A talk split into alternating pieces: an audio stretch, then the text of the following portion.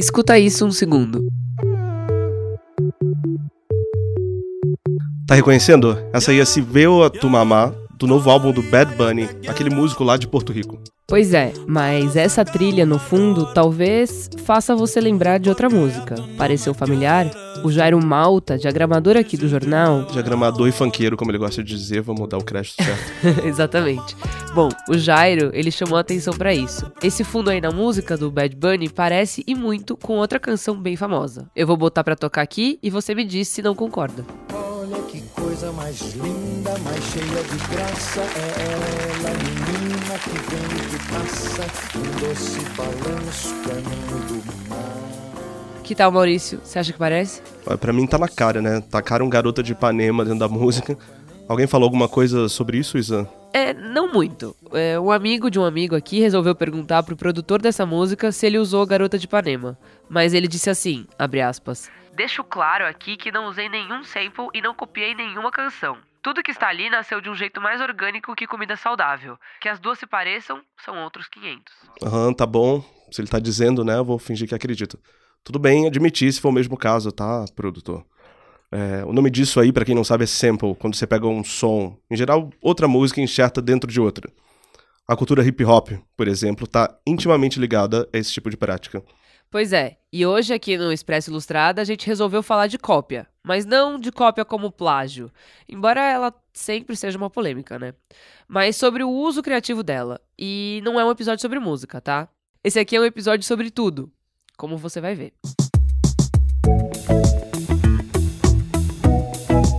Se você já me conhece, eu sou a Isabela Menon. E essa outra voz aí gripada, eu não sei se você ainda lembra, mas é o Maurício Meirelles, que ele tá de volta depois de uma temporada fora do Brasil. O Maurício, ele é repórter e colunista de livros da Ilustrada. E sócio fundador do Expresso Ilustrado, eu quero lembrar. Sim, isso mesmo. Bem-vindo de volta, Maurício. Valeu, tá ótimo. Saudade, pessoal. E esse mês a gente vai ter uma pessoa nova aqui da equipe. Além do Renan Suquevicius, que ele deve passar um tempo ali no café da manhã, quem edita o Expresso Ilustrada é a Natália Silva. Continua aqui com a gente. Bem-vinda, Natália.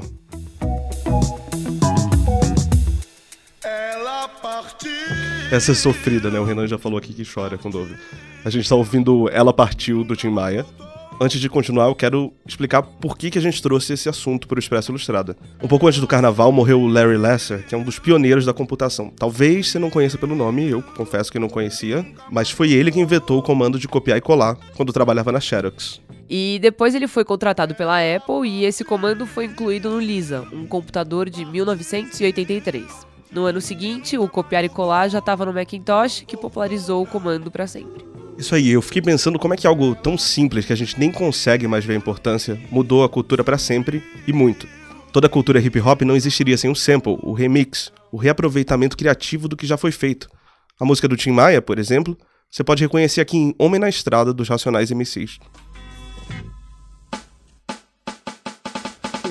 A estrada recomeça a sua vida, sua finalidade, a sua liberdade, que foi perdida, subtraída, e quer provar a si mesmo que realmente mudou, que se recuperou. E olha também o que o grupo americano de hip hop, G-Unit, fez na música Let It Go, de dois mil e oito. Let it go, let it go. Opa, desculpa, Let It Go errado, aqui vai o certo.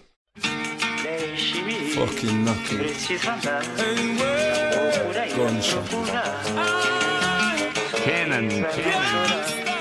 Isso mesmo, é Preciso Me Encontrar, do Cartola.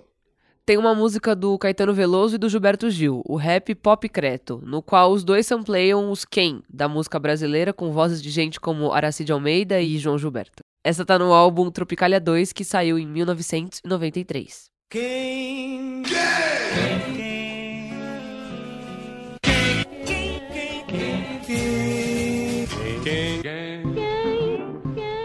E aí, pra mim, impressionante, né, como Gil e Caetano estavam antenados, como sempre. Porque os anos noventa são a principal década em que a cultura hip-hop deixa de ser algo do Bronx, ali em Nova York, e começa a se espalhar pelos Estados Unidos e de lá pro mundo. E o rap, que era uma das peças desse movimento, toma o centro do palco.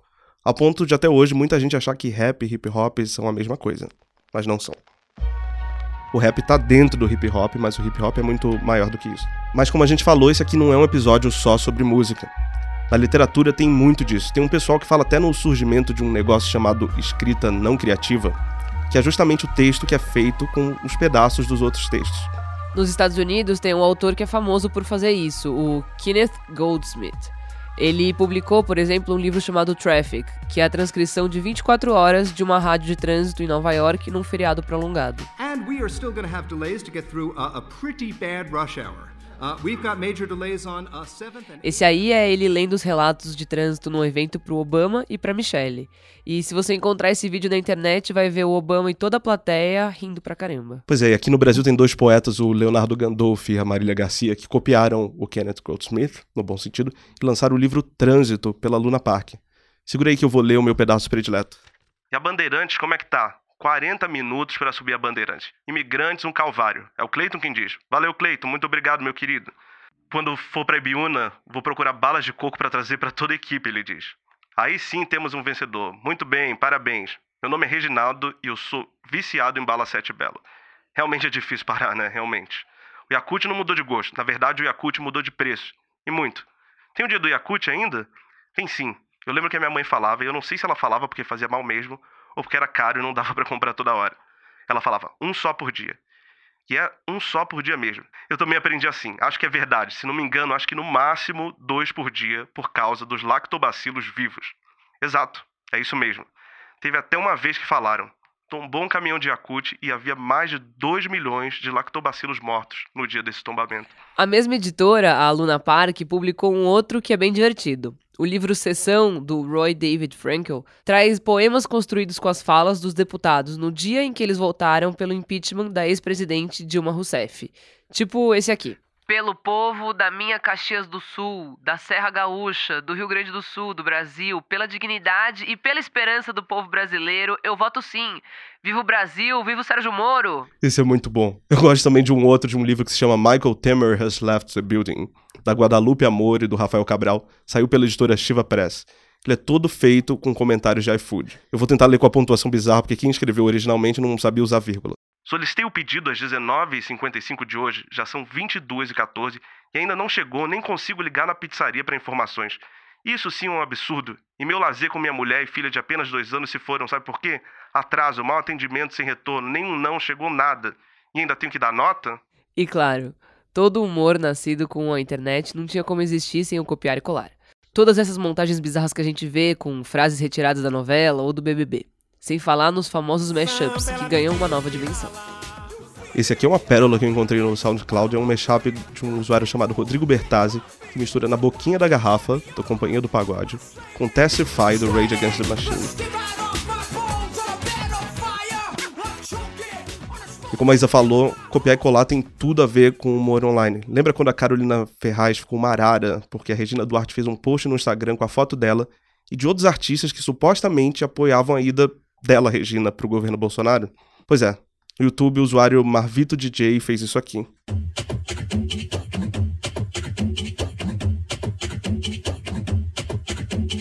Dá a entender que eu apoio o governo Bolsonaro e eu não apoio, Regina. Dá a entender que é o áudio da Carolina misturado com a música Onda Diferente, aquela com a Anitta, Ludmilla e o Snoop Dogg. E é bom porque lá no meio tem aquele áudio de uma cena da Carolina numa novela, que também virou meme. Eu sou rica! Eu não vou acabar presa porque eu sou rica! Eu sou rica! A Ilustrada publicou nessa semana uma reportagem de capa sobre como o recurso de copiar e colar mudou a cultura. Hoje a gente vai conversar com o jornalista e pesquisador Cláudio Leal, que foi quem escreveu a matéria, para entender um pouco mais sobre isso. A gente vai ligar para ele. Tudo bem, Cláudio? Tudo, tô aqui ouvindo. Esse recurso de copiar e colar sempre teve presente nas artes. Você pode dar um histórico pra gente nisso? Você fala ali na sua matéria que era um, um recurso presente nas vanguardas. Ajuda a gente a entender isso. Há, há uma vinculação interessante. O Larry Tesla, que inventou o comando, ele era muito vinculado à onda contracultural, né, da Califórnia. Ele estudou em Stanford, consta até que ele deu cursos contraculturais, como como dar fim ao monopólio da I B M. E claro que, que a contracultura tem uma vinculação com as vanguardas precedentes, né? E de alguma forma o Tesla estava dentro disso, mesmo que de forma inconsciente, o que não parece. Mas antes da, da invenção desse comando, ele pesquisou isso nos anos setenta e oitenta, havia tendências dentro das vanguardas que utilizavam a colagem, né? Por exemplo, o dadaísmo. Existe um caso clássico do poema do Tristan Tzara, que é a receita para fazer um poema dadaísta, que tem todo, justamente tudo o que esse comando do Tesla acabou resolvendo digitalmente, né? Qual, qual que é o cortar um jornal, copiar, enfim. Havia todo um procedimento de vanguarda, não só, não só na literatura, mas nas artes visuais, com o Duchamp, né, que ele também introduz elementos estranhos à arte em espaços artísticos. Também o caso de recortes também em poemas. E na própria música havia uma tendência remix. Mas a questão é que com a invenção desse comando e com a difusão dos computadores e a universalização do, dos computadores pessoais também era uma meta do Tesla, era uma tecla em que ele insistia. É, com isso, houve uma difusão sem paralelo, né, desses mecanismos, e essa difusão, sem dúvida, impulsionou essa cultura remix na música e na literatura. Você citou o Marcel Duchamp falando que usava objetos de fora da arte. Você pode contar a história da fonte, o que é essa obra, o que ela tem a ver com essa cultura de, de colagem? Porque o Duchamp, é, em primeiro lugar, ele, ele queria questionar o que é arte. Então, esses gestos artísticos dele eram profanadores. E, de alguma forma, toda essa tendência de copiar e colar, de questionar a autoria, de pensar a autoria não criativa, de, de questionar o gênio original, guarda algo dessa postura profanadora, entendeu? De é, anticanônica também, porque com isso você está dialogando com o cânone, né? Você reconhece que já existe, ao longo dos séculos, um acervo cultural tanto no Ocidente como no Oriente, com o qual você pode dialogar e com, com o qual você pode retrabalhar, reprocessar e colocar em outro contexto. Então, há uma total vinculação entre o Duchamp e essa tendência. Agora, o pesquisador e ensaísta Leonardo Villaforte, ele faz uma ressalva interessante. Que você cita na reportagem, né? Exato, cita, que lançou recentemente o livro Escrever Sem Escrever, que, que trabalha justamente essas questões. E ele ressalta que para essa, essa cultura remix, o central não é mais definir o que é arte, né? Mas o processo, o como fazer, o, o que é possível fazer através de ferramentas que já estão dadas e de, que reprocessaram esses conceitos que já existiam no mundo da arte. Então, acho que é, que é, é basicamente isso, né? Essa difusão tecnológica e essa facilitação é, com o comando do Ctrl-C, Ctrl-V, ela abrir um campo de possibilidades que não existia para um artista, para um escritor e para um músico, né? Basta pensar como, como era o trabalho do maestro Rogério Duprat no, no tropicalismo, como é que ele inseria sons. Ele era um cara que estava informado sobre a música concreta, que já fazia esses experimentos. Mas como é que o, o, o Rogério Duprat é, resolvia isso tecnologicamente? Certamente havia um, um esforço muito maior. E hoje, creio que em estúdio você tem uma, uma abertura enorme para fazer esses experimentos, né?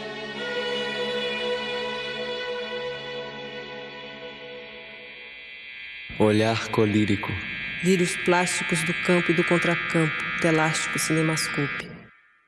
Teu sorriso, tudo isso.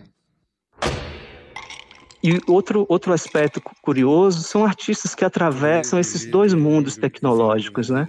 A Isabela falou do caso do rap.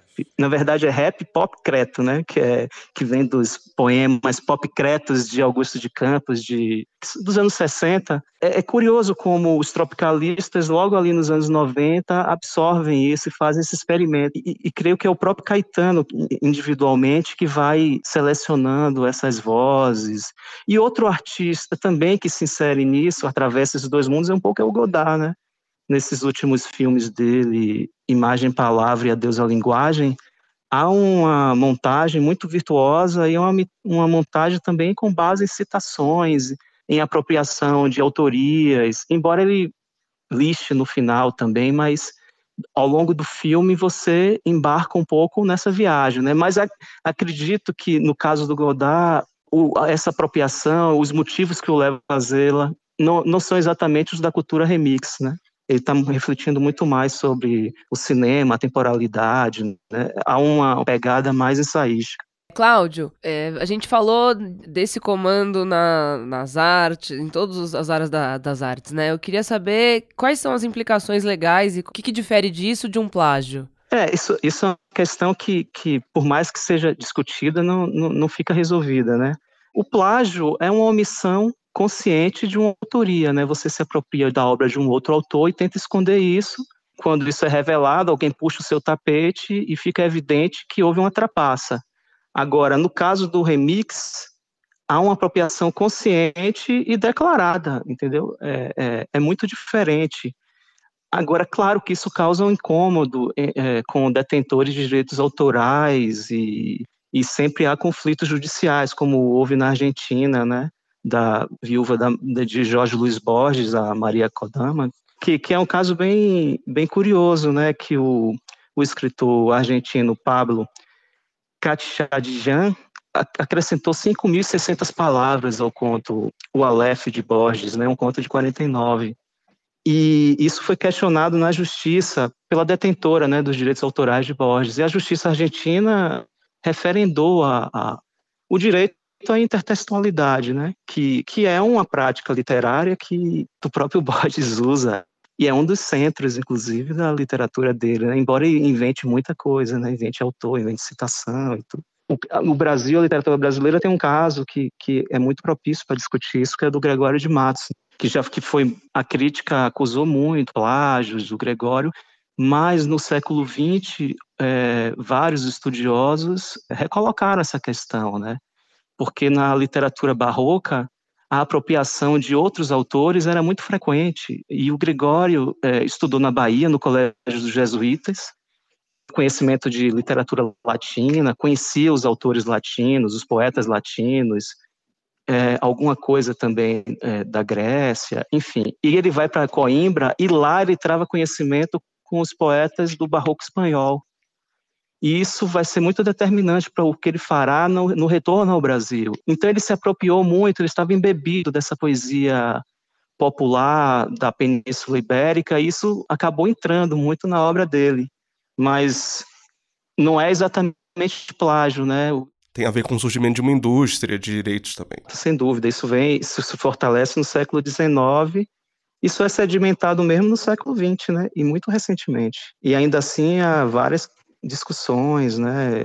Os autores não se sentem totalmente contemplados, e, enfim, não é um debate muito pacífico. Cláudio, beleza, obrigado por conversar com a gente. Ah, ok, foi um prazer. Obrigada, Cláudio. Obrigado, Isabela. Um abração, tchau. Calma aí, não desliga ainda. Antes de ir embora, as dicas da semana.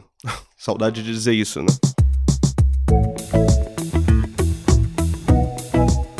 Para quem ficou interessado no assunto, Cláudio citou o livro também. A minha dica é o livro Escrever Sem Escrever, Literatura e Apropriação no Século vinte e um, do Leonardo Villaforte, que saiu pela editora Relicário. Nesse livro, o Leonardo analisa como todo esse movimento de remix, mashup, colagem chegou na literatura.